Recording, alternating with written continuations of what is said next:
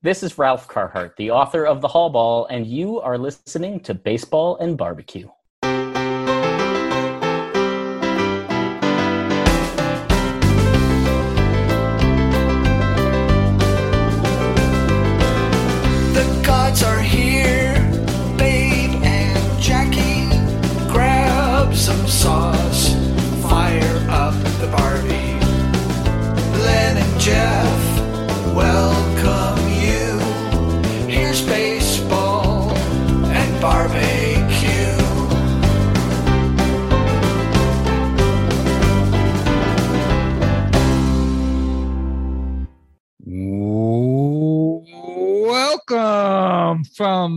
Studios of Baseball and BBQ on Long Island, New York. This is episode number 144 of Baseball and BBQ. I'm Jeff Cohen here with my co host, the fascinating Leonard Hollywood Aberman. Welcome to our show. Leonard, Well, I thought I was listening to a professional announcer. That was an intro to beat all intros. Jeff, episode 144. Excited to be here. Hollywood is in the house. yes. Can can I say that? Can I say is in the house, or is Mhm. that just does that show that I'm just an old man? I, I don't know. Let me just tell you guys before we get to our guests that Bet Online is the fastest and easiest way to wager on all your favorite sports, contests, and events with first to market odds and lines. Find reviews and news for every league including Major League Baseball, the NFL, NBA, NHL, combat sports, esports, and even golf. BetOnline continues to be the top online resource for all your sports information from live in-game betting, props, and futures. Head to BetOnline today or use your mobile device to join today and make your first sports bet use our promo code BLEAV50. That's B L E A V 50 to receive your 50% welcome bonus on your first deposit. Bet online where the game starts. Jeff, we've got a great episode. We start with none other than Justin Sherman of Just in Time Baseball. Jeff, Ju- Justin has found a way to give the the youths, as we like to say, of America, What'd you say? the youths, the the youths, the youths. What's a Ute? He has he, he's if we had a thousand Justin Shermans, then we know that the game of baseball would be played well, would would thrive, because Justin is really taking his baseball academy. He's doing it the right way. You guys, I think you're really going to enjoy hearing from Justin Sherman. And then Jeff, after Justin, we're going to go in a little bit of a different direction. Oh, oh, we are. Well, we're going to have on Jerry Belcastro. Who is Jerry Belcastro, you might ask? Well, he has started the Pizza Cook Off Association. Pizza and barbecue, I feel they go hand in hand because, you know, everybody now with their outdoor ovens, whether it's on a big green egg, whether it's getting an Ooni or, or all these other brands of pizza ovens, outdoor cooking of pizza is great. You take your Weber and you oil the, the dough up a little bit. You can, well, there are ways to do it that you can, you could put foil underneath it. You're going to get the nice char marks on the dough. Pizza on the grill. It's quick and it's so good. It really is. So we've got Jerry Belcastro.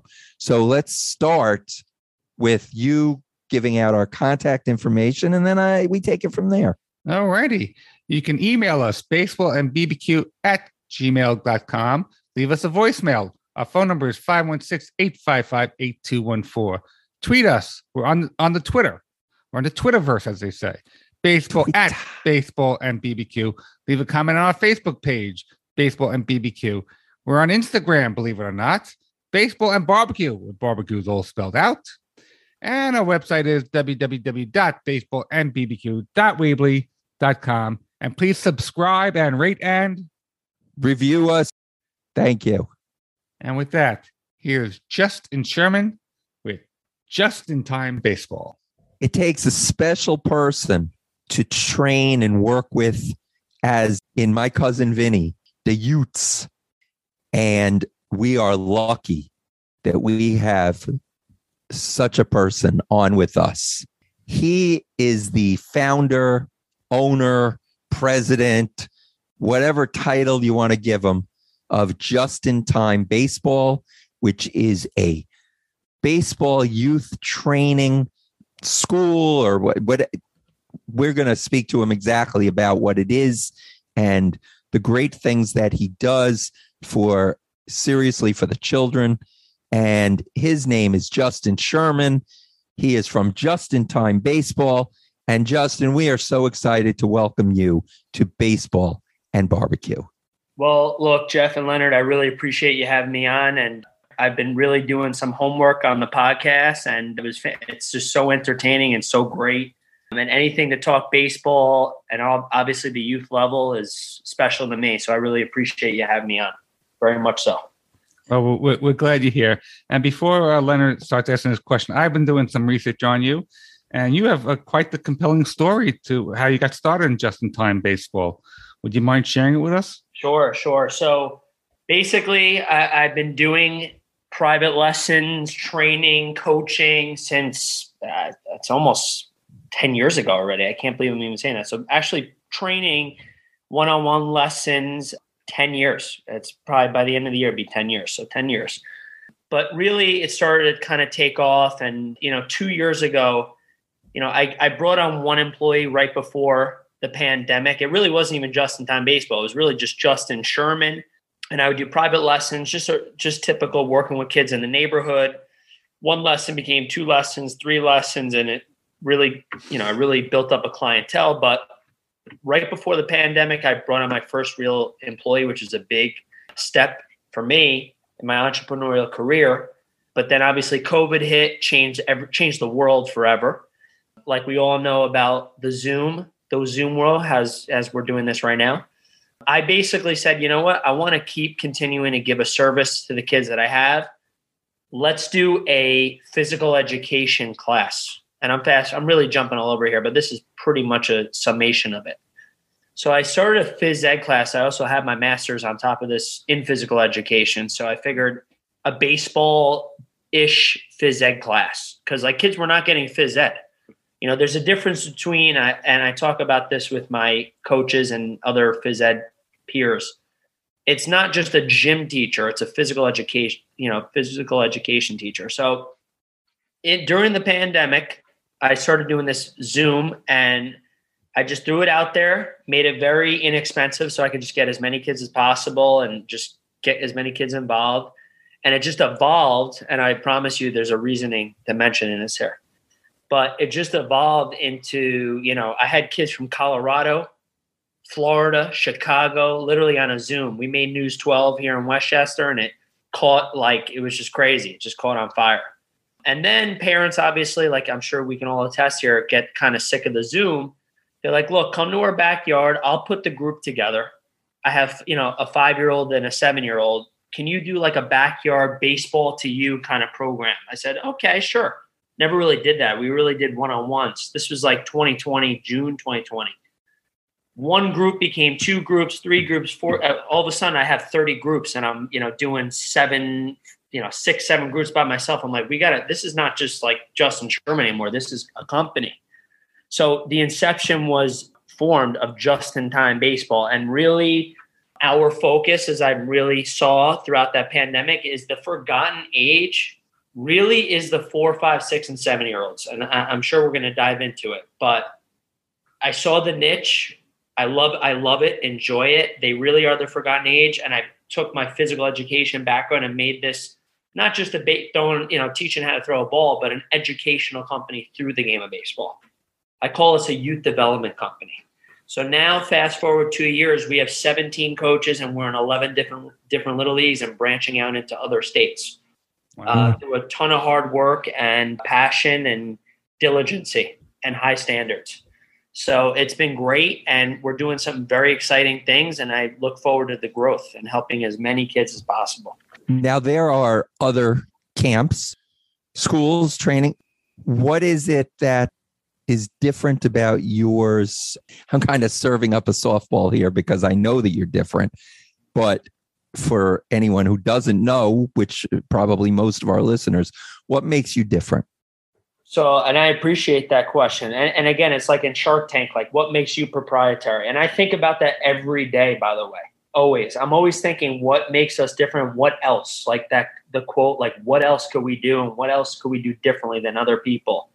That's not necessarily, sometimes different is not good, but I, I really, going back to what I talked about earlier, is truly, I think, the ages that we work with. There are real no, com- there really are not many companies or many many that I even know, and I know a lot of them that specialize in these rookie programs, which I'll dive into, like four, five, six, and seven. They really, I hear like pro level guys that have coached at a high level that say, you know, oh, I, I just don't work with that age. I have no patience. But like, or another quote would be, oh yeah, you know, it's like babysitting. It's not like babysitting. It is not. If you if you look at it in a different perspective, you are molding these these children. You are the base. You are you have them as clay. Like if you talk as a like a parent, you are in charge of their development and potentially them continuing to play baseball.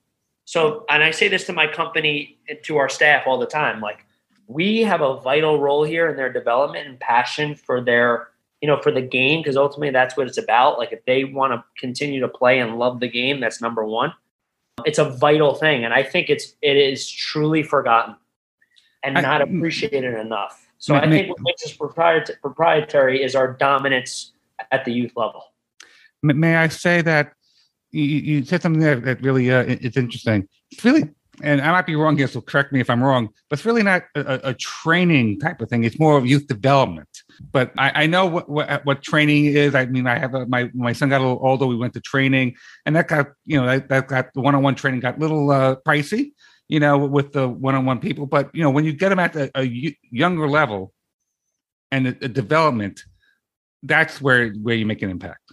Totally. And again, I'll, I'll, tell this to any parent. Like I, I, get many phone calls from parents that are like, you know, he really is, he or she is really a beginner. Like, is that okay? I'm like, I, we welcome that and want that. Like I'll ask a kid who here's ever played baseball. When they raise their hand, that's exciting to me. That, sorry, who has not played baseball and they raise their hand? That's an exciting thing for me. And I tell this to our company, like that is an opportunity to make an impression on a child so again, and I also tell our, our parents that sign up, it's not a cost, it's an investment. Like we are an educational company. Like I'm very adamant about that. And also, we're not just rewarding baseball skills and softball skills, we're rewarding great choices. So I'm sure you'll get a kick out of it. Like we did our first, we did two rookie programs. We and I'll dive into what a rookie program is, but we do these rookie programs and we give out baseball and Pokemon cards. Why? Not for a kid hitting a home run, but for making good choices.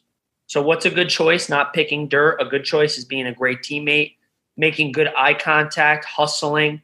Those are all measurable things that not necessarily has to be the kid hit a home run. And I think by highlighting that and making it fun, you will inspire more kids. So, Justin, what's the age range that you work with? So, I guess I'll dive into the what our our dominant program is right now. So we our, our age bracket is really four through I'd say 12 years old. You know, we do work with 13, 14 year olds. Look, I coached in college. A lot of my coaches coached at a higher level, a high level. But again, I like to stay in the range of ages four through 12 years old. I don't want to get too wide. I rather get dominate in that age bracket. We do these rookie programs where we will go into a league or a rec department and we are a third party solution. So we provide a just in time rookie program. It's we just did two brand new today, brand new. We had one last year, we have 11 this year, this summer. We go in, we do instruction with each child. Each child gets a name tag because the sweetest word in anyone's vocabulary is their name. I don't understand how in these big groups they don't have that. So if they don't remember the kid's name, that's the coach's fault. Use a name tag. So we give them name tags, we do instruction, we go over the rules, one skill per per session, and then we break them up into age slash experience level and they do instructional gameplay. And these kids are walking around at four years old with a just in time jersey. And it's just it's fantastic. It's adorable. It's adorable and they really get so much out of it. So much out of it. then we obviously end with closure. So that's been a great thing. We literally are in, we're all over Westchester County and we just got into Norwalk, Connecticut we could say we're actually getting into other states. That's excellent. Just for everybody to know, you can check out Justin Sherman's website at justintimebaseball.com. And I also encourage you to go to the his YouTube page. Lots of great short videos, I would say, and where you give messages to parents and you show some skills, which I thought was uh, terrific because you know it it really grabs everybody's attention. Yes, and and again, we're we're building. I'm working on an even bigger play as far as to get more content because uh, again, another avenue of our company, and I guess this is more of a Justin Sherman within Justin Time Baseball, but eventually, eventually, it it will be a Justin Time thing. Is a, a new area is I'm actually being asked to speak to parent coaches on how to run practices and how to keep the kids organized. That has become a huge niche I did our first uh, March 20, yeah, this March. I did a national uh, coaches convention basically on Zoom. It was all on Zoom. We had 60 parents. I had parents from Chicago, Florida. And again, it's not a matter of like, okay, this is a good drill for launch angle. No, it's how do you manage the children? That's what also I believe with just in time baseball and the phys ed background. Like, I don't care what level you play, pay, uh, played at if you don't know how to communicate with a six year old and manage children, it does not matter. Meaning you for know, ages at least four through seven. You know, one of the videos I kind of enjoyed, and it's less than 30 seconds, is telling them how to catch with the alligator mouth instead of the hippo mouth that you just put up. I, I thought that was very cute. Yes, yes. And again, cues like for any parent or any youth coach just listening, again, anything I'm saying is just things that I've learned that worked. We're all learning. We're all students. I'm a student. We're all students. But cues are a major thing, uh, you know, and I, I know a lot of coaches know that, but, you know, simply that's just a great reminder not to scoot, you know, have a cradle, cradle arms when you're catching a ball as opposed to having strong hands when they're catching a baseball. Yeah, 100%. Like cues. We're big on cues. Justin, let me lob another one over the plate. You I love that. as as a you know running this this baseball uh, clinic and all this, you must have played. Uh, I'm assuming you at least must have been a high minor leaguer, maybe in the majors. I mean, you, you had to have been a, a major league player, right? So I I did not play that level. I don't know if the softball question that was the softball answer. Oh, that was no, I because I knew the answer, okay. but I and I love the fact that I, I heard you talking about it somewhere else, and I love the fact that you you mentioned the chip, and I, I would I would really appreciate you getting into all that. And, and yeah, so so in high school, okay, first of all, in high school, I didn't even make my junior varsity baseball team. I give that story to a lot of people, but I only say it not to brag or or whatever. I say it to a child because there's a lot of situations where a kid will not make a high school baseball team, let's say freshman or modified, and they give up.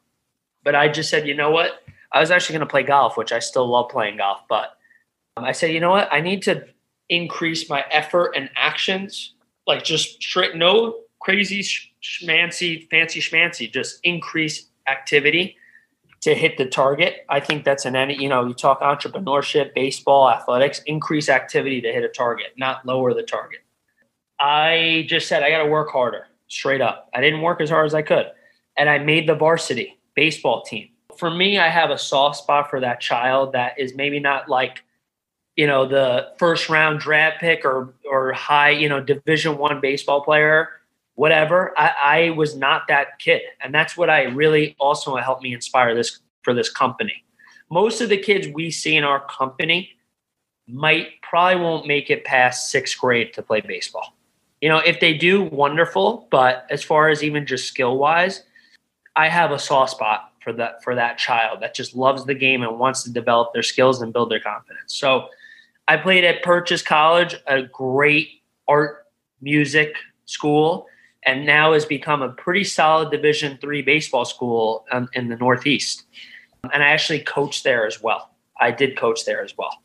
So I coached there in college and played there, and it was a great experience. But yeah, to answer your question, no, I was not. I just by this by the, you know the uh, what's what's the expression by. I don't even know how to say it, but basically, I barely made the varsity team. It Oh, like- by the skin of your teeth. as they say. Exactly. There we go. I'm having a, a, a lag here. So yeah, by the skin of my teeth. I mean, I barely made it. So, but I made it, and then the rest is history. I just kept grinding. So I always have a soft spot for that child because a lot of kids are in that spot. More kids are in that spot than playing high level baseball. And then what do you say to the kid that comes in? They say, you know, they just want to hit home runs and they think that I, I would hope that at, you know, at four and five, they're not. But, you know, 12, 13, you know, whatever the, you know, they watch ESPN, they've got their favorite players and they come in and they think that they're just, you know, launch angle and all the things that I know make Jeff angry about the current state of the game, So, you know. so Jeff and Leonard, who invented launch angle? Because I could tell you who invented it. Because the word launch angle, I know because I have that old school mentality. Not to say, you know, that's it's beautiful. Launch angle was Ted Williams. Ted Williams, yeah, that's what I he thought. said swing slightly up. That Yeah. that's what it is. That I, I know. I'm assuming you both read the science of hitting, but or maybe not. He, that's his legendary That's his book. book, But it was yeah. always swing slightly up. So you could call it what we could call it whatever it is, but that is launch angle, right? It's Okay. it's it's Ted Williams. He was the the who was my favorite hitter of all time. I'd love to know both yours. But basically, yeah, the way I look at it is when I work with a kid who's a little bit older, where I'll, I'll do like a one-on-one session, I'll just say, "Look, Johnny, how many home runs do you have over the fence?" And they'll most likely say either one or zero. I said, "So how many line drives do you have?" A lot. I said, "Why don't we just dominate at hitting line drives, and the ball eventually will get over the fence? Be a good hitter first. I really truly believe focus on your strengths, just like anything in life. It's corny as mm-hmm. it sounds, but I didn't hit my first home. I hit more home runs in college than I did in little league by just staying within my approach. I think that's a very important thing. That could be a whole nother podcast, but staying within the approach, I think that's very important for a coach to reiterate to a child. let, let- me ask you this as a coach each kid has their own i guess batting style batting stance i know when i was uh, a, a kid my coaches taught the kids to hit the same way you know but everybody's different how, how do you approach it I love this question. I love this question. I'm also the same way. I'm I'm very loose, but I have I have kind of like I tell our coaches, like I'm not going to tell you what to teach, but I do have some principles that I like to stay by. I mean, no matter as long as you're athletic, loose, and hands are close to the hitting slot, meaning like kind of by your ear, you go for it, whatever you think is comfortable. I am not the way because every hitter is different. Every hitter is different clearly obviously. I just think as long as the principles of them being athletic and their hands being near the hitting slot by the launch because you look at a guy like anthony rizzo who has his hands by his belly button who's fantastic. And then you have a hitter like uh, i don't know stanton. They both have to be in, they're both in pretty similar launch position so as long as they're near the launch position in an athletic lower half position, I'm fine with it. So to answer your question, I'm not too picky, but I am picky about the athletic position. I say like guarding someone in basketball. I actually call it to the little guys. I, I call it a UAP, which is a universal athletic position. So instead of me saying freeze, I say UAP to reinforce that athletic position. So when I'm working on batting stance, I say, okay, UAP, listen to your thumb. So obviously, it's some kids are going to have it a little lower, a little higher, but it's pretty much near their ear, near the launch position. Those are my principles. Now you have an indoor facility for during the winter. What happens? So, so what we do is from March to November, we're bouncing around different fields. We partner with a lot of obviously little leagues and rec departments. But when we get into the winter, we really get more towards like after Christmas, holiday, Hanukkah break, New Year's. We rent many facilities. So I, I am in the process of potentially getting a permanent home, but we really fat, we have great partnerships with great facilities where they basically just give it to us. So like, you know, we'll use gymnasiums, especially for the little little kids. Like if they're four or five years old, a gymnasium with softy balls and tennis balls, we do. So a combination of gymnasiums, indoor facilities, and different rec departments. That's how we juggle it for now. That could very well change. At age four, the kids are throwing curveballs. Is that what I'm? is that what I'm hearing? No, definitely. Uh, I, you know, I, I'd love to get your thoughts on it, but I mean, I, I don't know why there's such a, there's really that's such a subject in the youth. That's such a, it really is a topic at the youth level about curveballs. I'm such a fan of, and I think I'm segueing here, but for good topic, I'd rather teach a changeup. Like I'll tell a nine year old, let's be amazing with a changeup. I mean, there's zero pressure on the elbow. I don't understand the rush to have a curveball. How about spotting your fastball and hitting your location? Yeah, spotting and hitting your locations and having a great changeup. I'd rather see that than a curveball till their arm develops. I was going to ask a different question, but now I'm going to go in, go into this one. When my kid was playing, and, and he's now 21, but he was uh, playing travel ball when he was, you know, 14 to 18, whatever. This coaches, and he was not a pitcher, but these coaches always had a pitch count on, on the pitchers. How, is it more? Is, is the pitch? Is the actual pitch count important, or is it the, I guess, the stress on on the type of pitches that more important? So there's a great pitching coach. He's probably, I would say, he's probably the most one of the most well known throwing mechanic. I'm sure you heard the name Tom House. Mm-hmm. Tom House. And he even talks about it. I think it's a combination of every. It's a culmination. It also depends on the child. Depends on the mechanics. You know, it also depends on. It really depends on their mechanics and their and their growth on where they're at physically. So I don't know if there's an exact science to it, but I would say good, great mechanics alleviate a lot of that. Like if a kid has great, easy, smooth mechanics, and he, you know, look looks effortless after, let's just say, because the pitch limit is is 85, I believe, from nine to 11 years old in little league official rules. If the kid, I've seen a kid throwing at right at 85 that looks like he just got on the mound, and then I'll see a kid throwing at 20 pitches that has choppy mechanics that you know we might want to pull him after 30 because of his mechanics. So I think it's really there's no one cookie cutter answer. I think it's a culmination of mechanics, you know, maybe prior workload, like if a kid's throwing a lot in the backyard and then he gets on the mound later, like it really depends. It's a culmination. I think it's not a cookie cutter answer. How many years have you been doing this now? Uh, nine years. So basically, we're uh, pretty much 10 years. I'm going to be 31 okay. in November. So I've been doing okay. it since I'm 21.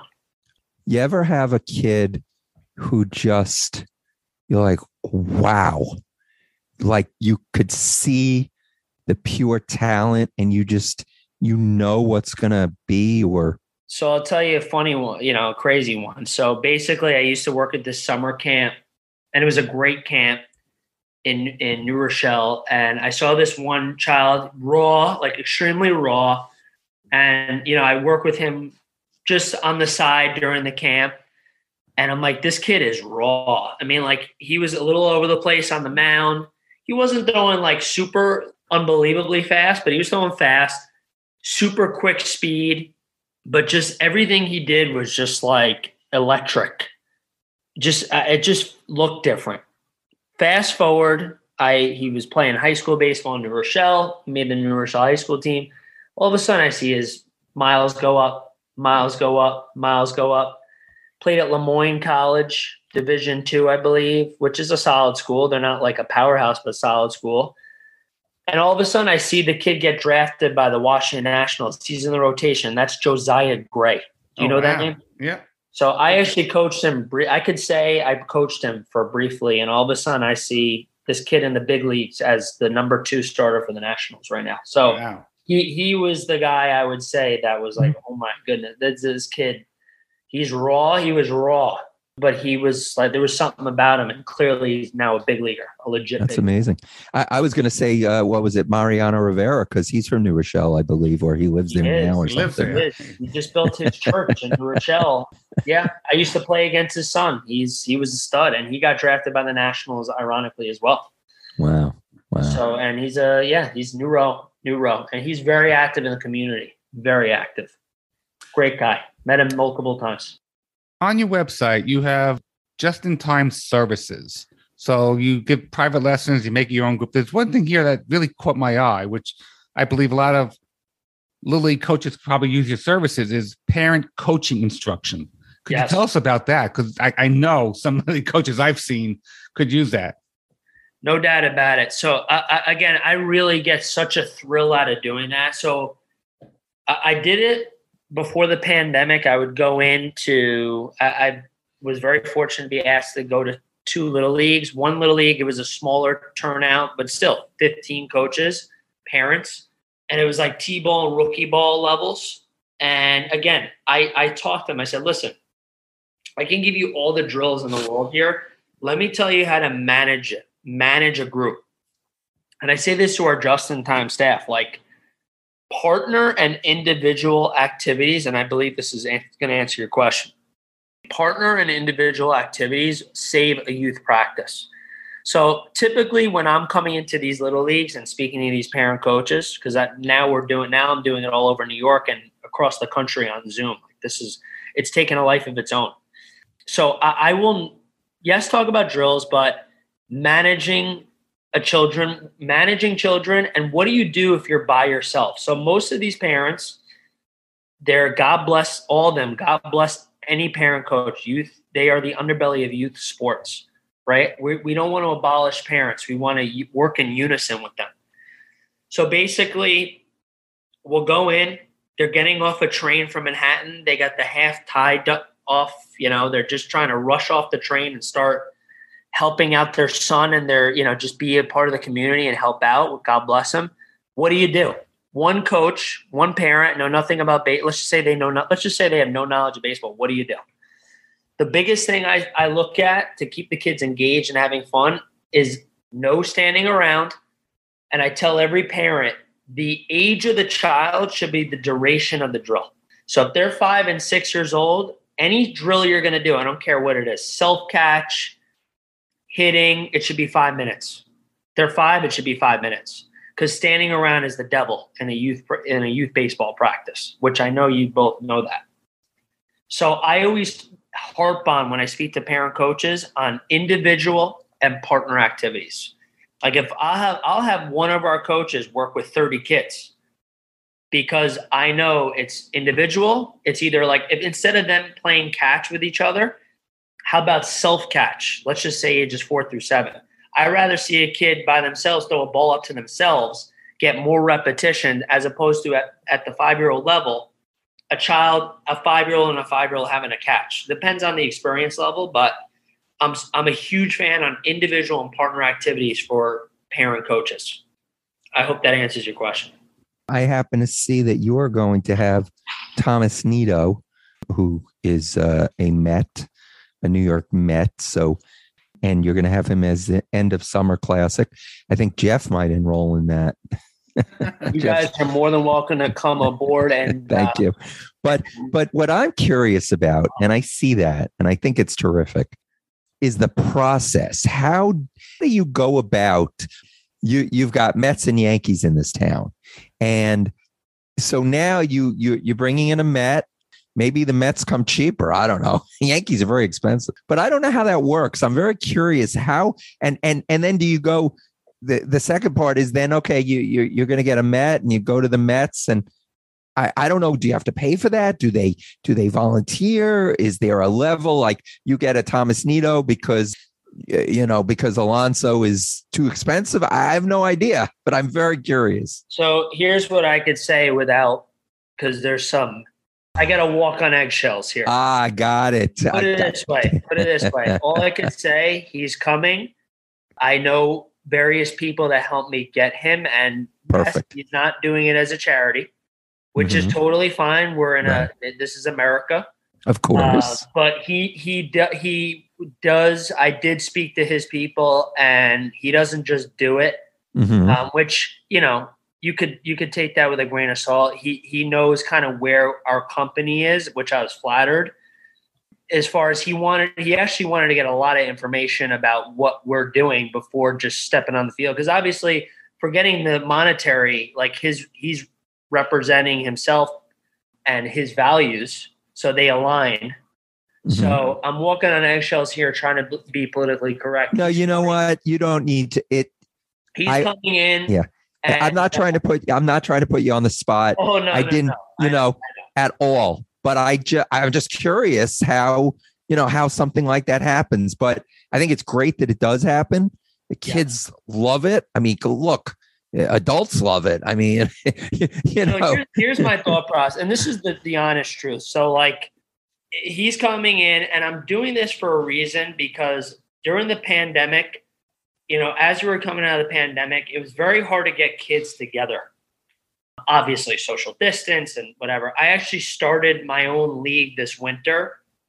I called it the Just in Time Winter Rookie League. I rented one of the biggest domes in the Northeast, and I got 65 kids ages four, five, six, and seven years old to play baseball together. These little peanuts walking around this huge dome. It was a, it was crazy.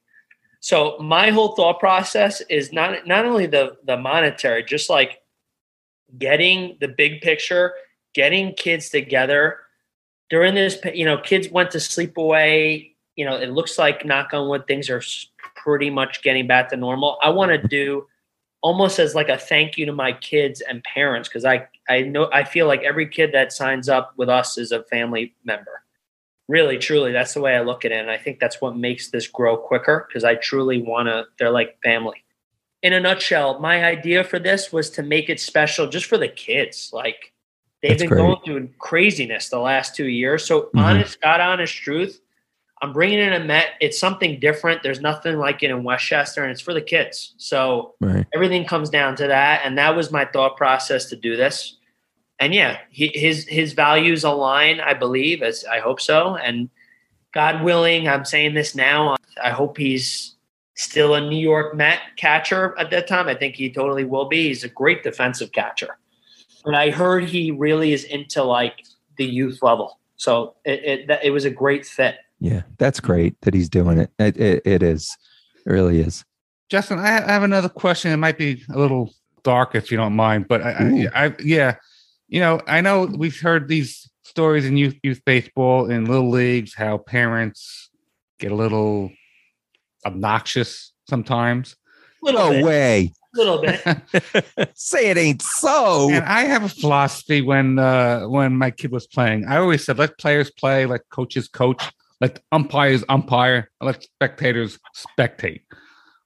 What do you do when these parents get you know out of hand at the, these little league games? So it, it, I deal with it all the time. I deal with it all the time. That those are their babies. You get it because you have kids. Empathetically, they're passionate about wanting their child to succeed, and obviously, a lot of the times they go overboard. I think it's very important, to, and this is why I say work in unison. Day one, like when I'm coaching, because we also what we also do a part of this service, which really should frankly be on the website, but we'll go into other little league teams and coach their teams or run their practices with the parent coaches. So that's another part of our service. So when we walk into these practices and, and to these teams and organizations, like day one, lay down, I don't want to say lay down the law, but lay down your expectations. And excuse me, I almost come up with like a mini agreement. Like you agree to this. This is an agreement. And also, like if you're telling a parent how to quote unquote pro coach or or a just in time coach to coach, I would say to any parent, I wouldn't walk into your office and tell you how to, you know, place a trade or whatever it is, or your whatever you're doing. It's the same thing. That's our office. Like this is what we do. Let us do our job. So I think just being open, you know, honest communication. Not to say that settles it, but it's a real thing. It's definitely a real thing. It, it's something that needs to be continuously hammered. The message of kids are kids. No one's trying to fail ever on a baseball field or just in general. And like an umpire is truly, it'd be, I'd be shocked, but an umpire is not in it for any specific team. Like they're just there for the kids and for the game and for the for the overall experience. But to answer your question, it's definitely a, a subject now. It's it's as prevalent now as ever. It's actually getting worse. You know, I think it takes someone that really cares about the youth level to really instill, like, hammer home the message.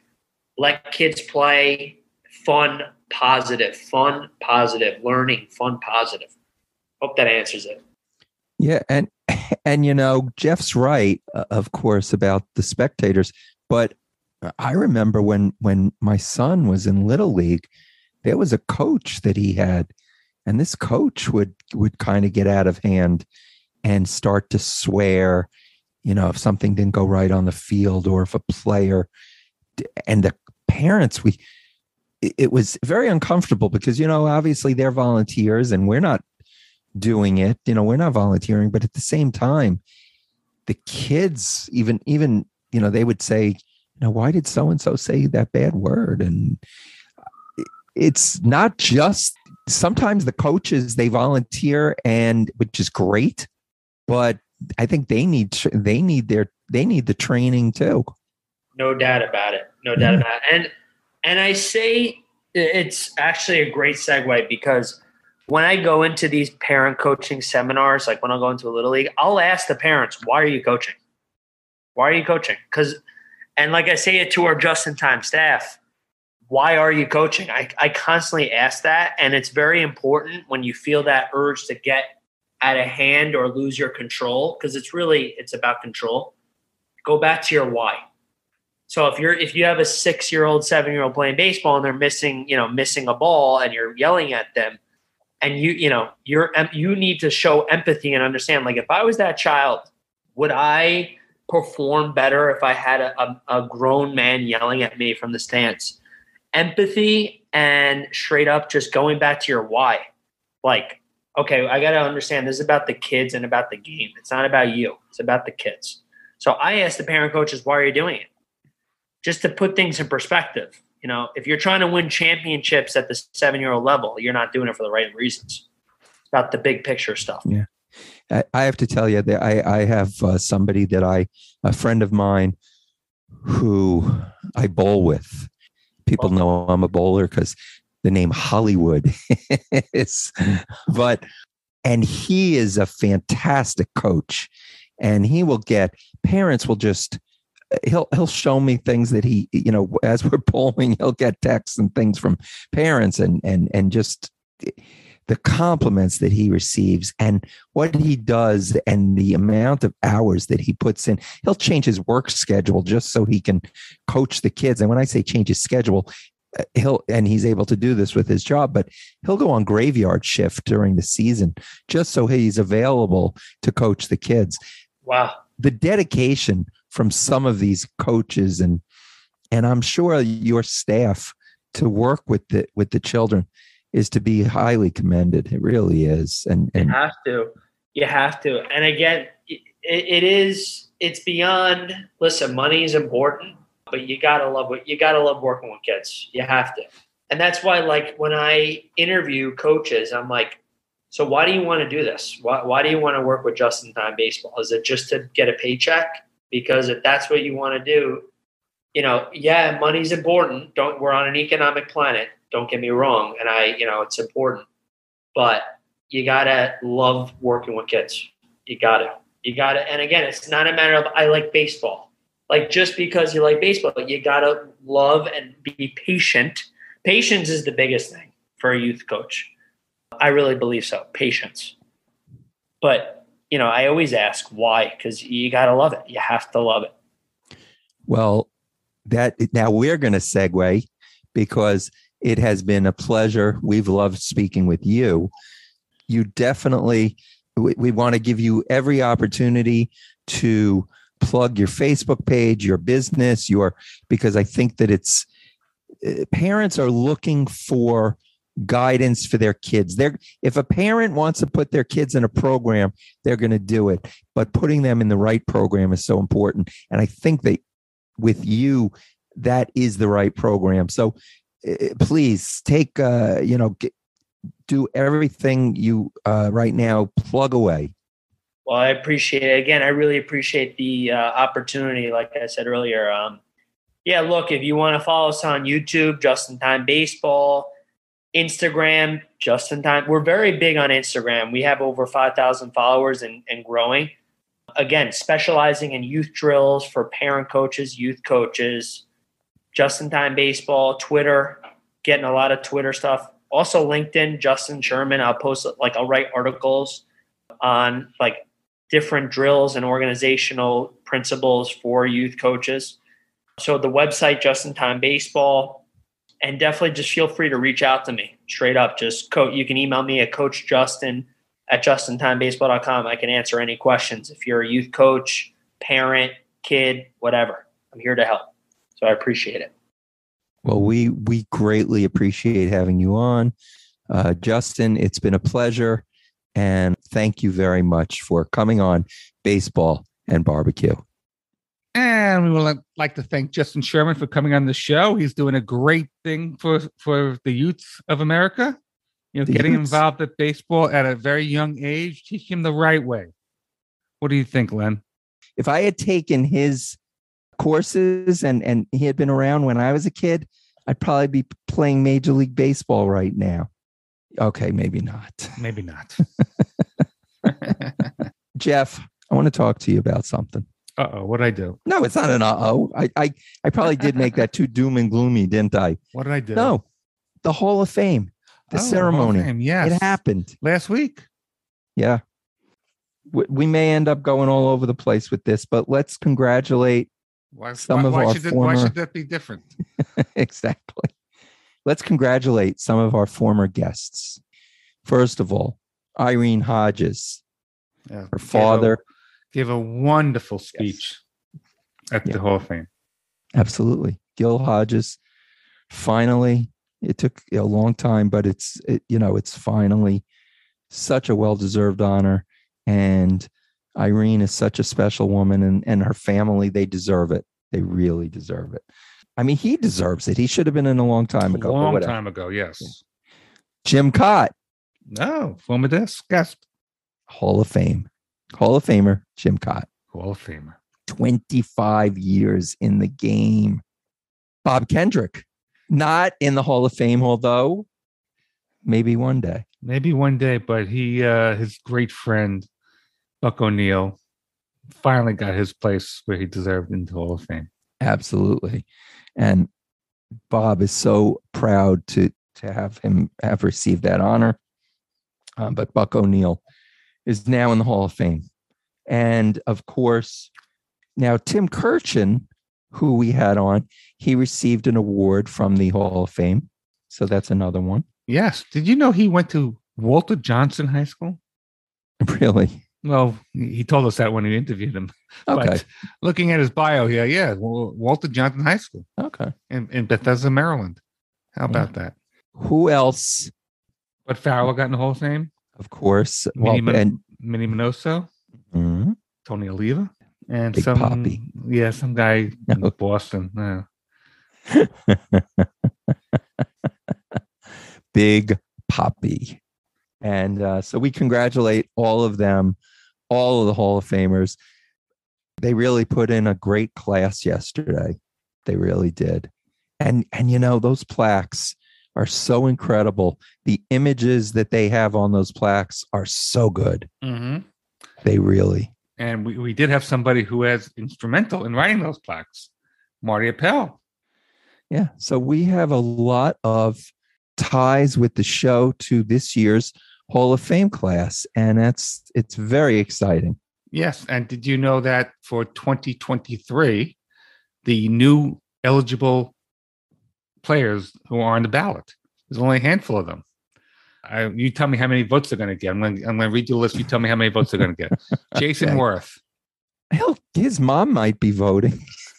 Jered Weaver, Okay. D- do I really need to say a number? Huston Street, That's a that you know they got a good pizza place on Hudson Street. Francisco Rodriguez, Okay. Jhonny Peralta. These are all first timers. Mike Napoli, Okay. John Lackey, Andre Ethier. Now, you know, the the they read they make the criteria. Play 10 years in the league. Right. You know, they're not on the ineligible list. They're, they're Mhm. entitled to be on the ballot. Jacoby Ellsbury, okay. Matt Cain. And the last first time eligible to be on the Hall of Fame ballot, Carlos Beltran. Oh, Now that might be a little uh, you know controversial there. yeah. There's going to be some discussion there. Yes. Um, not uh, Carlos Beltran, not suspended for steroids ever. no, so- but he was the only player mentioned in that cheating scandal. You know, I, I think that's going to do a lot of damage to him. it I don't, is. you know, I don't know if he was a, uh, I didn't know if he was a slam dunk. to tell you right. the truth. He's not. He's a, That, he's that's the problem. very He- good he- player. very good, you know, all star several times. Good player, great player. I'm not nine time all star. 1999 American League Rookie of the Year. Played for 20 years. Got one World Series this last year with the with the Astros. But you know, you know there uh, there's a movie called Bang the Drum Slowly. Well, he banged the cash train cash train slowly. I guess. Who knows? Okay, so Jeff, is Carlos Beltran, was Carlos Beltran better than Harold Baines? And I'm not expecting you to, Well, No. that's a rhetorical question, of course. yeah. Again, the, when Harold Baines, and some people would argue, I, I actually spoke to someone who said, Harold Baines, he's a Hall of Famer, of course. I was very surprised that person said that, but that was their opinion. But when Harold Baines went in the Hall of Fame, he was a really very good player, in my opinion. But it does do something to uh, the bar. Yeah. And Carlos Beltran played for the Royals, the Astros, the Mets, the Giants, the Cardinals, the Yankees, and the Rangers. Seven teams. He would have played for the Yankees sooner. exactly right. but if oh. he was to get on into the Hall of Fame, does he go on with a hat? Maybe maybe not. Some some players don't have hats on on them. Right. But if he was to go with a baseball cap on, which team would it be? he, it would look so funny. Now, follow me here on this is this is one of my this this this is one of my crazy things. Sesame Street, Oscar the Grouch, when he puts his head up, isn't the trash can like attached to his head? Yes. Okay. Carlos Beltran, Hall of Fame plaque, trash can for a hat. the trash, the cover is Yes. a trash can. yes. Okay. I mean, I think he had uh, the most suc- sustained success with the Mets. I think he was on that team, and, and of his twenty years, the longest of, of he was on that team for six. a was with years. the Mets the longest. Yeah. Okay. Uh, uh, yeah. After the few years, Royals, Cardinals, you know, but for the most part, he was on the Mets. Right. Uh, I don't know if Mets fans really want him to go in with a with a Met cap on. you know what? He's the scapegoat. He really is because none of the players, if if he didn't go into managing, let's say he skipped a year and he didn't go into managing, w- his name wouldn't have been mentioned. Uh, well, we don't know that. We don't know that. I mean, Well, how come and specifically said Carlos Beltran? understood? But well, I, I don't know. I just there's a lot of players on that team that were wrong. And you know what, Jeff? I mean, now we're going to get into this whole Houston Astros scandal, but you you talk to other people, and all these teams are doing it, and all, doesn't make it right, but and and the way they did, actually, the way they did it was very creative. Give him that for ingenuity, I guess. You know, I mean, but if Carlos Beltran was a sl- slam dunk Hall of Famer, then it'd be a little different. Then then you'd know whether this controversy was really stopping him. So now, if he doesn't get in, it's going to be was it the controversy or was he just not a Hall of Fame worthy player? Right. We, we won't know. We won't know. And you know, I know you you said that is you know tell Harold Baines is and this guy. I mean, we, I mean, I guess we use that as a bar. I guess it's I guess the Harold Baines, like the Mendoza line. That's the bar. Is it better than this guy or not? I guess then people could say, well, the bar was obviously lowered when you had the first five that went in, and then anyone after that. But Yeah. that's not true. There's there's players that went in after that were every bit as good as some probably some of the originals. I don't know, Jeff. I, I got to really look at his stats. I never really thought of Carlos Beltran as a Hall of Famer, but he he does have some incredible numbers. So Yeah. You know. All right. I have a hankering for, for some pizza. What do you think, Len? I do too. So let's order in. And while we do that, let's get Jerry Belcastro. Hi, this is Gary Mack of the Mets Musings podcast. And if you want a lip smacking, finger licking good podcast, then you got to listen to Baseball and BBQ with Len and Jeff. They have the best guests and the best recipes on all the internet. So check it out Baseball and BBQ.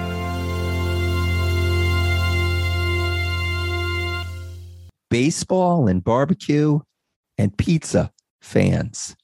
You all know barbecue, outdoor cooking lends itself well to a lot of different foods, a lot of high heat foods, and pizza is no exception. As a matter of fact, if you look lately, you're going to see a lot of different pizza cooking devices for outdoors. Pizza is taking over. And our next guest is hoping that pizza definitely takes over. And as far as he's concerned, I think pizza has taken over, is taking over. And he is with us. Who is he? Jerry Belcastro. And you guys are going to learn about the Pizza Cook Off Association and so much more. We are so happy to announce that Jerry is joining us on Baseball and Barbecue. Jerry, welcome to Baseball and Barbecue. Thank you. Nice to be here. Welcome, Jerry. Jerry, have, have a question right off the bat. I'm looking at your website, and it says here, according to a Google search, there are 61,269 pizzerias in the U.S. alone. Is that just New York, though? I, I, I bet the vast majority of that's New York, but since I since I grabbed that stat off Google, I'm sure it's grown exponentially since then. So, but New York's definitely the king city of pizza. We have Rays. we have the original wa- Rays, the, the famous Rays. You know, we, we have an argument of which one, which Rays the is the original one, I guess. Len? It, I guess Jerry's not. He's not going to get involved in that argument. He's Right. staying clear. He's like, you could keep your Rays, okay? uh, it's only we we know Ray Sheehan of Barbecue Buddha. That is our Ray. Yeah. So Jerry, by the way, I've eaten at basically every single one of those New York pizzerias, and I've got the stomach to prove it. Okay, Jerry, we found out about you because you have started the Pizza Cook Off Association uh, competitive cooking has become a huge thing. So, why don't you tell us a little bit about what made you decide to start the Pizza Cook Off Association? Well, just to look, give you a little bit of background about myself, came out of college, and my sister and I opened a, a pizza and sub place here in the little town of McDonough, which is about 35 miles south of Atlanta. We had a monopoly in this town for about five years until Pizza Hut and Domino's came in in the mid 80s. That's ironically how I've decided to do this. My wife and I started uh, judging barbecue for the Georgia Barbecue Association in 2019, and then getting involved with that, we found out there's there was a steak cook-off association. That really intrigued me because the the steak cook-offs are held in one day versus the barbecue world, where it's a two-day sort of a two-day event. And I, I started, you know, I, I came up with the idea, you know, why not pizza? And then I was watching one night the the History Channel, Foods That Built America, and the episode had Domino's and Pizza Hut, how they got their start. And that really hit home with me. And that, that's what sort of pushed me over the edge to, to, to do this. You know, it's interesting. The there are certain foods that have uh, say almost like groupies.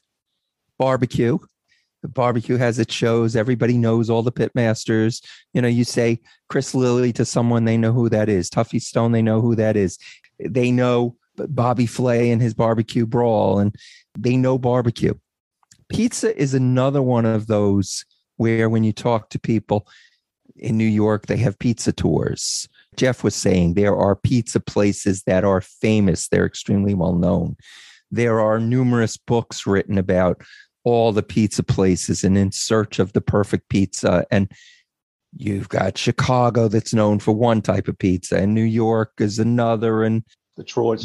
Uh, Detroit, right. It is interesting that there are certain foods that will they become passionate about.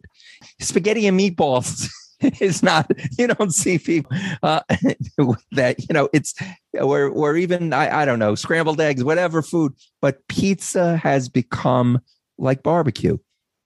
A lot of people devoted to it. Why do you think that is?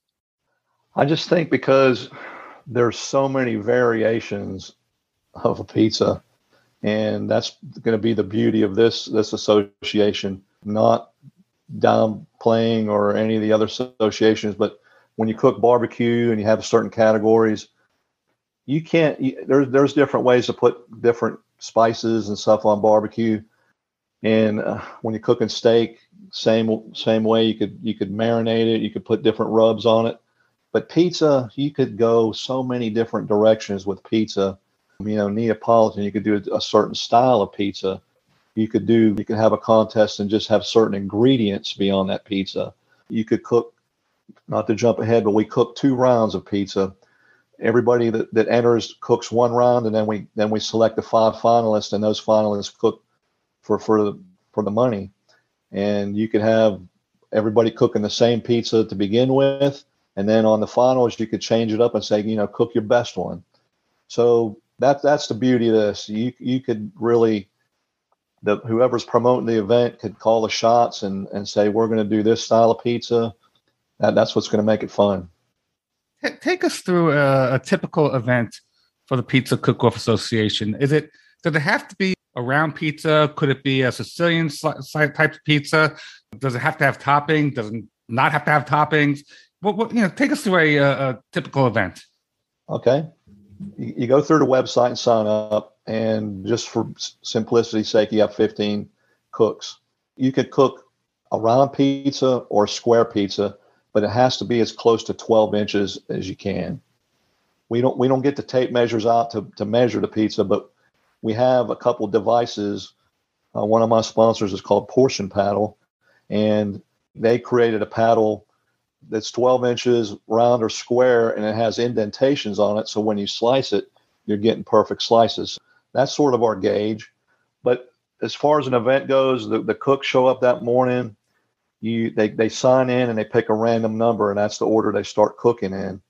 And when when the clock goes off, say the you know the timeline in the morning, we'll have a, a cooks meeting, we'll have a judges meeting, and then we'll have what's called an ancillary cook, which is something other than pizza, but it, but it has to be Italian. That's one of the rules of my association.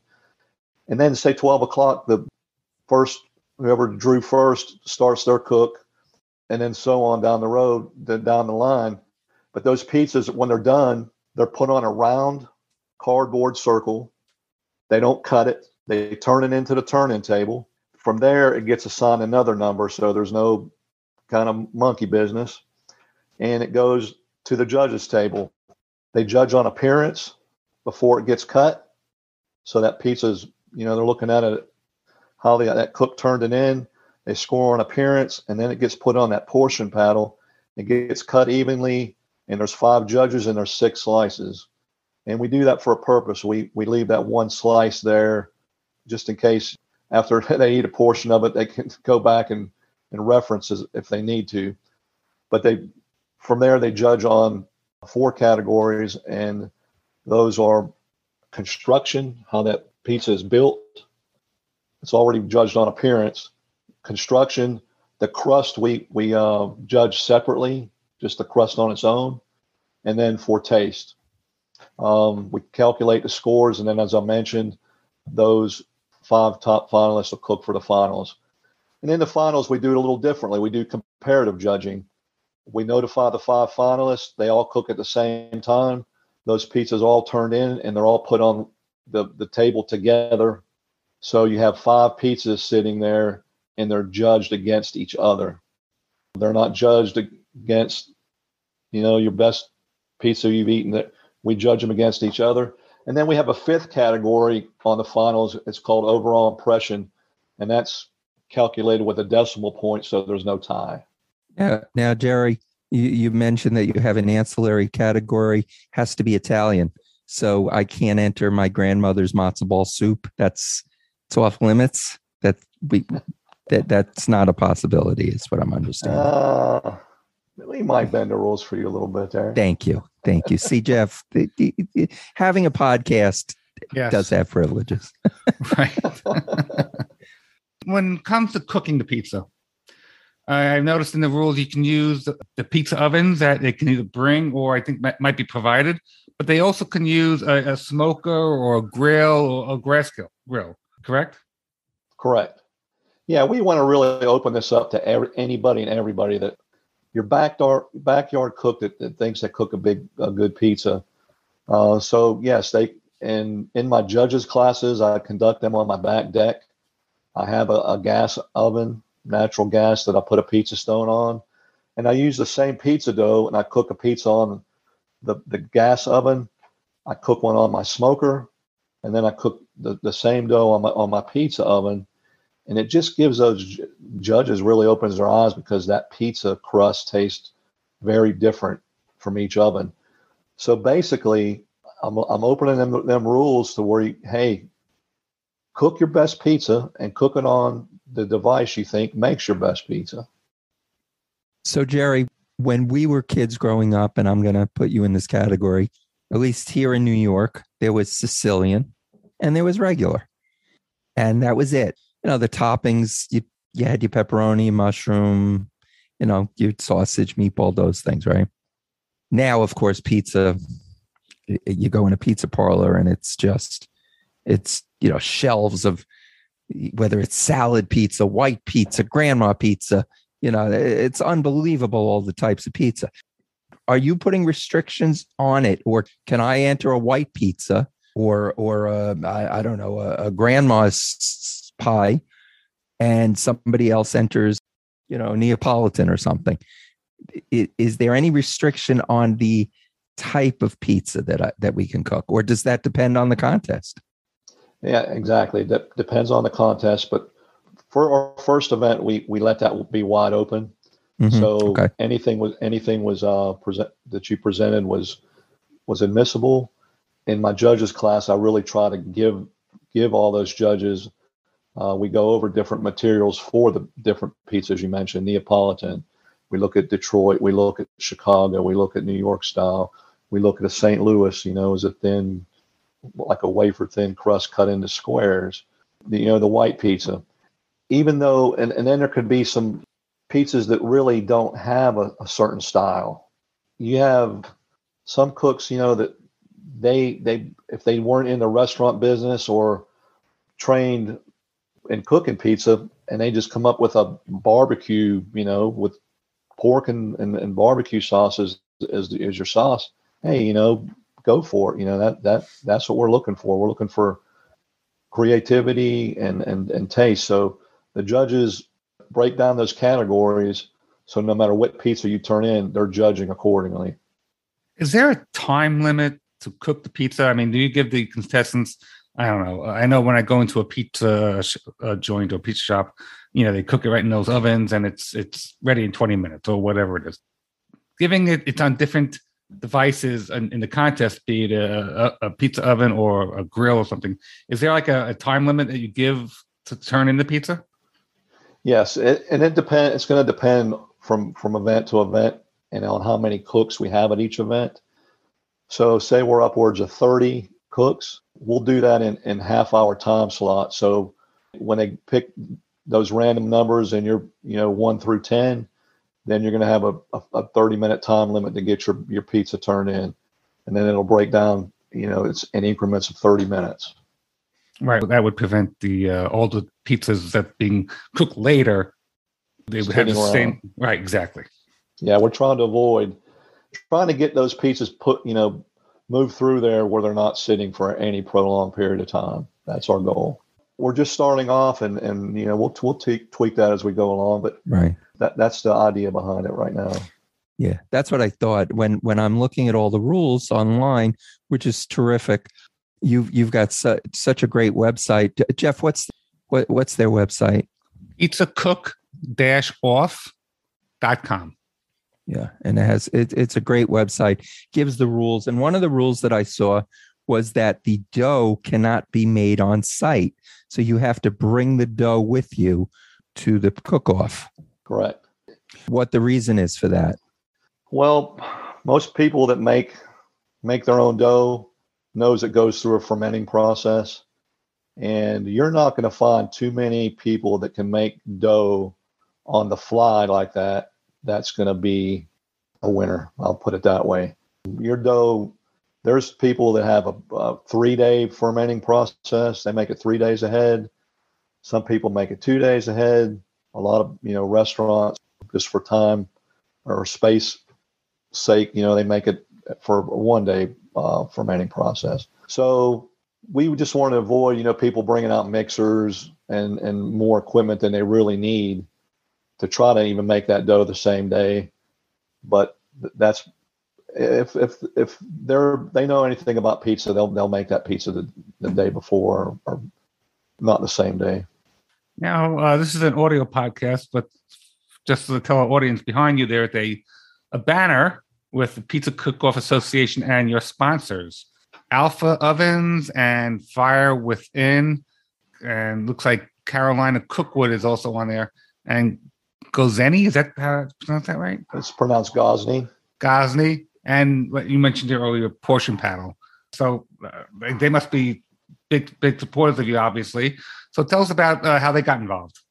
Well, when I when I started this, my, my main goal for my members was to try to give them pizza ovens at different pr- price points, and Fire Within being the highest price point company there, their ovens are like cat they're the Cadillacs of the so to speak of of the pizza ovens. They're they range anywhere from eighteen thousand to thirty thousand. They're already mounted on a trailer. They're they got this uh, Italian ceramic tile on them. Some of them have a sink on there, so the top of the line. And then Oh. Alfa is middle middle of the line. They they start their smallest oven starts around twelve hundred, and they go up to about ten thousand dollars. The the Gozney being the smallest oven, thirty or I want to say forty two pounds. I think it weighs. Very portable, and and those I think start at four or five hundred dollars. Alfa being my main sponsor, I reached out to them when I was putting my website together and sent them an email just explaining what I wanted to do and my idea. And within 30 minutes, I got a response back. And they told me it, we knew it would just be a matter of time before somebody did this, and we'd love to partner with you. So they they've been in it since day one. They have provided me some ovens, and you mentioned earlier in in my in my rules, they gave me three ovens, and I have the option to take these ovens to different events and let some cooks use those if need be. The goal in the long run is for everybody to own their own oven, but just to get this thing kicked off, um, it just opens it up a little bit more to have some ovens, if, if possible, at different events. Now, uh, on your website, there's I just want everybody to know there's links to these companies, and I clicked Correct. on Alfa, and it looks like a an amazing machine there, machine oven, I should say. You know, it looks like wood burning. Is that how it, it is, or is it gas? Was it? Yeah, they, both? they they they have both. they have both. Um, yeah, they have both. You got an option um, for either one. So now I want to cook in one of these competitions. You're new, so we're in New York. Am I at this point? I'm not finding one near me, right? That's going to be future is the goal i'm sure is to be all over the country right Correct. Yeah. Yes, and how, how it's going to grow is to get somebody interested uh, to be a rep. That's just an extension of extension of me. They would just contact me. I would basically get them into a judging class, get them acquainted with all the rules and know the rules inside and out, and then they would sort of contact, get a pool of judges together in your area, and I would come up and conduct a, a judges class probably a minimum of, of 10 to 15 judges. And from there, then that's how, you know, then you find somebody to, to have an event. And that's really all it takes. You have some some certified judges, and we basically that rep and myself, you know, to get this thing kicked off, we'll we'll meet with whoever wants to promote that event, uh, go through all those rules and, and make it happen. So that's how it's going to grow. and then I want to cook in this contest. I'll know in advance if there's going to be a pizza oven there, or is it best that I bring my own? Would that which would you recommend? Um, it's it's best to bring your own, and I'm gonna tell you why. It's really hard trying. It's not hard, but if you have your own oven and you're practicing on it, you're gonna know just like a grill when you're cooking, you know, your Yep. steak. Good You're gonna know the hot spots, and you're gonna know how that oven performs. hmm So it's really really to your advantage to have your own oven. But we- we're going to do our best to you know to try to get some ovens out there to, and and get more people to compete. And that way, once this does catch on, I'm sure people want to go out and buy their own ovens and, and really practice and perfect it. on your website it has uh, memberships membership levels there's a couple of levels and to be a, a judge you have to be a member of the pizza cook-off association so uh, my first question is well i guess i just answered my first question to be a judge uh, but about how many how many members do you have at this time Right now, I just had my 75th member this week, and we have 34 uh, certified judges already certified. That's pretty good. Yeah. Almost half for judges. and you and you started this just a couple of years ago correct No, uh, actually went on, uh, went live last June. oh yeah okay Not So bad. A little over, little over a year. Not, not bad. You know, it's it, it is it is a great thing. The the steak cook-off association they found you know people like to just go in that day be done. The same with the pizza. You, you're right you don't have you're not there a whole weekend. You can go in you can cook your pizza. The the prize money that that is it's i mean it's you're not gonna uh you know it's not baseball money jeff but But- one day one day. Uh, but it's what to earn. It's what they earned back Yeah. in you know so yeah, uh, in the 50s. Jerry, tell us about the uh, how to qualify for the Pizza Cook-Off Association National Championship. Okay, so we haven't determined when that, that national championship will be. Of course, we got to get a number of events under our belt first, but the winner of each event is automatically qualified for that championship. And then we're, we're going to do a points chase similar to what the steak people do uh, and barbecue folks for that matter. If you come in second, you, you know, you get eight points. If you come in third, you know, you get six points. So that that's those records are kept and the top five will also compete uh, every year. So we got one under our belt so far. We have our second event coming up August the 26th in Opelika, Alabama. I have another one on the books for for November. I haven't posted that one yet, but that's in the works.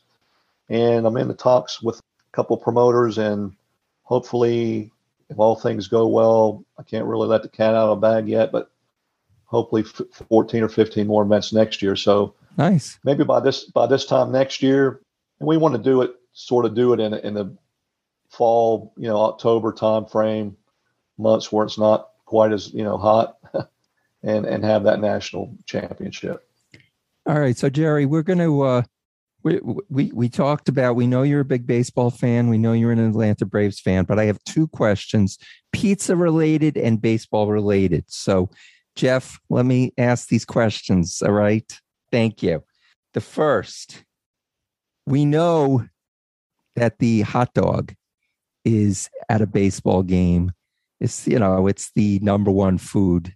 At least that's historically, you know, everyone talks about hot dogs at baseball games. What's it going to take for a slice of pizza to become more popular than a hot dog at a baseball game? When's that going to oh, that's, a, Jerry. that's a hard one. That's a I really only- hard one. tough ones? I'm a I'm a traditionalist, so that hot dog's going to be very very hard to replace with pizza. But I I just think you know let this thing kick off for a few years and let more people. Once people start cooking pizza themselves, they're more aware of what goes in to make one. They're more aware of, of taste and quality. And who knows? I mean, you get some of these you know, top places like, and I could relate to uh, Primanti Brothers, for example, in Pittsburgh. They have the famous Primanti Brothers sandwich. So those that stadium has has that restaurant inside that stadium. You know, if different stadiums, you know, take on different popular pizza places in that city, who knows? One day, but I Could think that's going to be in, a- in a very far future. All right, so here's number two. All right, because I think I've I think I figured out how we can. We're gonna. It's gonna be like uh, the the the fly. It's gonna be Brundle fly. What about a slice of pizza that's topped with, that's topped with hot dogs and maybe even hot dog fif- fixins? So you're taking the slice, and instead of pepperoni, we're slicing up some hot dogs on top of it. Boy, I'll tell you, you, you couldn't ask that question in a better time. But today's Monday, so Saturday, my wife came up with a hot dog pizza. I can't She believe. topped, she topped it. She topped. We we put the pizza in the oven. We we slightly cooked it, took it out, put chili for the base. There you go. She crumb. She cut up some onions. We grilled some hot dogs. Put the hot dogs on there, and then put some cheese on it, and finished it off. It was delicious. Wow. Wow. I'm- I, wait a minute. Okay, I want in on that, Jerry. Okay, I don't want to. It was my idea. I don't know how she stole my idea, but I want some got- credit there. I just feel like, no, that's terrific. You guys are in cahoots, I think. exactly. Jerry, I think you should have that National Pizza Championship held at uh, Truist Park and have it in September.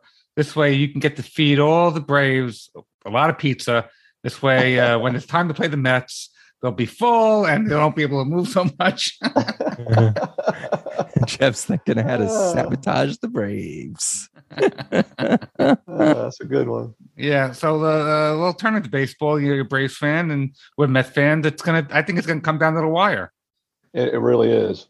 But you guys, when deGrom's back, I really think, you know, that team's really going to get a boost from that. Definitely one of the best pitchers in baseball. Top top three in my book. Uh, when he's on, I don't think there's a better pitcher around. And then you got Scherzer. So your rotation definitely looks better than ours. We got some hitters though, and and you know they've, been there, and it, it really is going to come down to the wire. I think that's, I think um, if if you guys beat us out and win the division, I think we'll we'll be there for the play for a wild card, and then who knows what could happen from there, like it did last year. Exactly. I mean, the Mets had a, a, double digit lead and and they didn't play bad. I mean, they had no long losing streak, but those Braves had that what 12, 14 game winning streak that just wow, you know, they couldn't lose for a couple of weeks. Yeah, that that was incredible. We we but you know the, we started out the year ho hum again, and and all the talk down here was are they ever going to put it together? They they pretty much had the same makeup as they did last year, but and then they finally put that run together starting in June, and, and it's, it's been incredible since then. So yeah, pretty pretty much neck and neck right now, and I know we got a lot of games head to head, and I actually got tickets to one of those games in mid August here, so Yeah. looking forward to that one. Well, you know, I just read in, t- today's paper. No, actually, it wasn't in the paper. It was in tw- on Twitter a little while ago at the doubleheader at Citi Field on August 6th. The two pitches the Mets are going to throw is Max Scherzer and Jacob deGrom. Wow. Yeah, that's gonna Yeah. be a day. Yeah, but uh, the Braves had pretty good pitching too. I mean, this Max Fried is a uh, he's a good pitcher. He's really good. He is. But like I said, I think you guys got it got us a little bit and then the pitching column there for starting pitching. We we got a couple young guys there that we're sort of counting on, but uh, a little iffy. But good good good bullpen, and we got some pretty good hitters. Well, if Michael Soroka comes back this year, that's going to be a uh, formidable, formidable team too. So Yeah, we we we're sort of crossing our fingers on Mike because you know he's been out for a couple years, and if he if he can come back anywhere near where he was, we'll be lucky. We're kind of crossing our fingers on Jacob deGrom. I mean, that's just. And the- You said August sixth. I'm guessing is that going to be his first yep, appearance yep. that he's coming back? So that might be a day to get him because uh, it'll be his first day back. He'll be he's sharp. He'll be sharp. Yeah, no, but the, the the Braves look the Braves are the world champions, and uh, I mean the Mets seriously are playing amazing baseball, and I'm not gonna if I say how many games it separates them, then everybody will know when we recorded this, and then you know, but but they're very close at this point. Let's just Yeah. put it that way. Going to be close to the rest of the season. That's Down for the sure. stretch, it Yeah. is. You know, but whatever team uh, emerges from this is going to be, as they say, stronger for it. Yeah, what really impressed me the last time we played you guys was you had so many people out of the lineup, and and basically, I mean, there was some names in there, you know, that, that I haven't heard of, and you guys beat us two out of three, so that says a lot for your team there. We pretty much had our full full lineup, and even without that's without Scherzer and deGrom, and we- and we we lost mm-hmm. two out of three, so got to hand it to you. Jeff, don't you like that? He's not a cocky Atlanta Braves fan. I don't know. You know, I don't really know if Atlanta Braves fans are even cocky. They're not, you know, they they just kind of they know they're good and they don't need to Yeah, you know, the, the Braves are a tough team to dislike. You know, they are. They really are. they really are. Even It's I true. hated Freddie Freeman. I mean, I love Freddie Freeman, you know, uh, because he always killed us, but it's hard to hate Freddie Freeman. I can't believe he's on the Dodgers now, but that's another story. Yeah. Yeah, Jerry, you're not probably you're probably not too thrilled about that. no, not at all. And you have our catcher, you know, Uh, Yep, becomes an all-star with you guys. of course. Man. he's he's really he's really been a really solid guy behind the plate there. Yeah. And also, I mean, now we're talking current Braves, but as as a Braves fan, you you've had some. You talk about our pitching staff. Uh, the Braves have had some of the best pitchers. You know, there there have been. You know, between Glavine and Maddux and Schmaltz and Sm- Schmaltz. I'm saying it like a like I'm thinking matzo ball soup. Schmaltz Right. and Schmaltz and and I mean just just on and on. Uh, you always have been the Atlanta Braves from the moment they came into the Mets division have been a thorn in our side.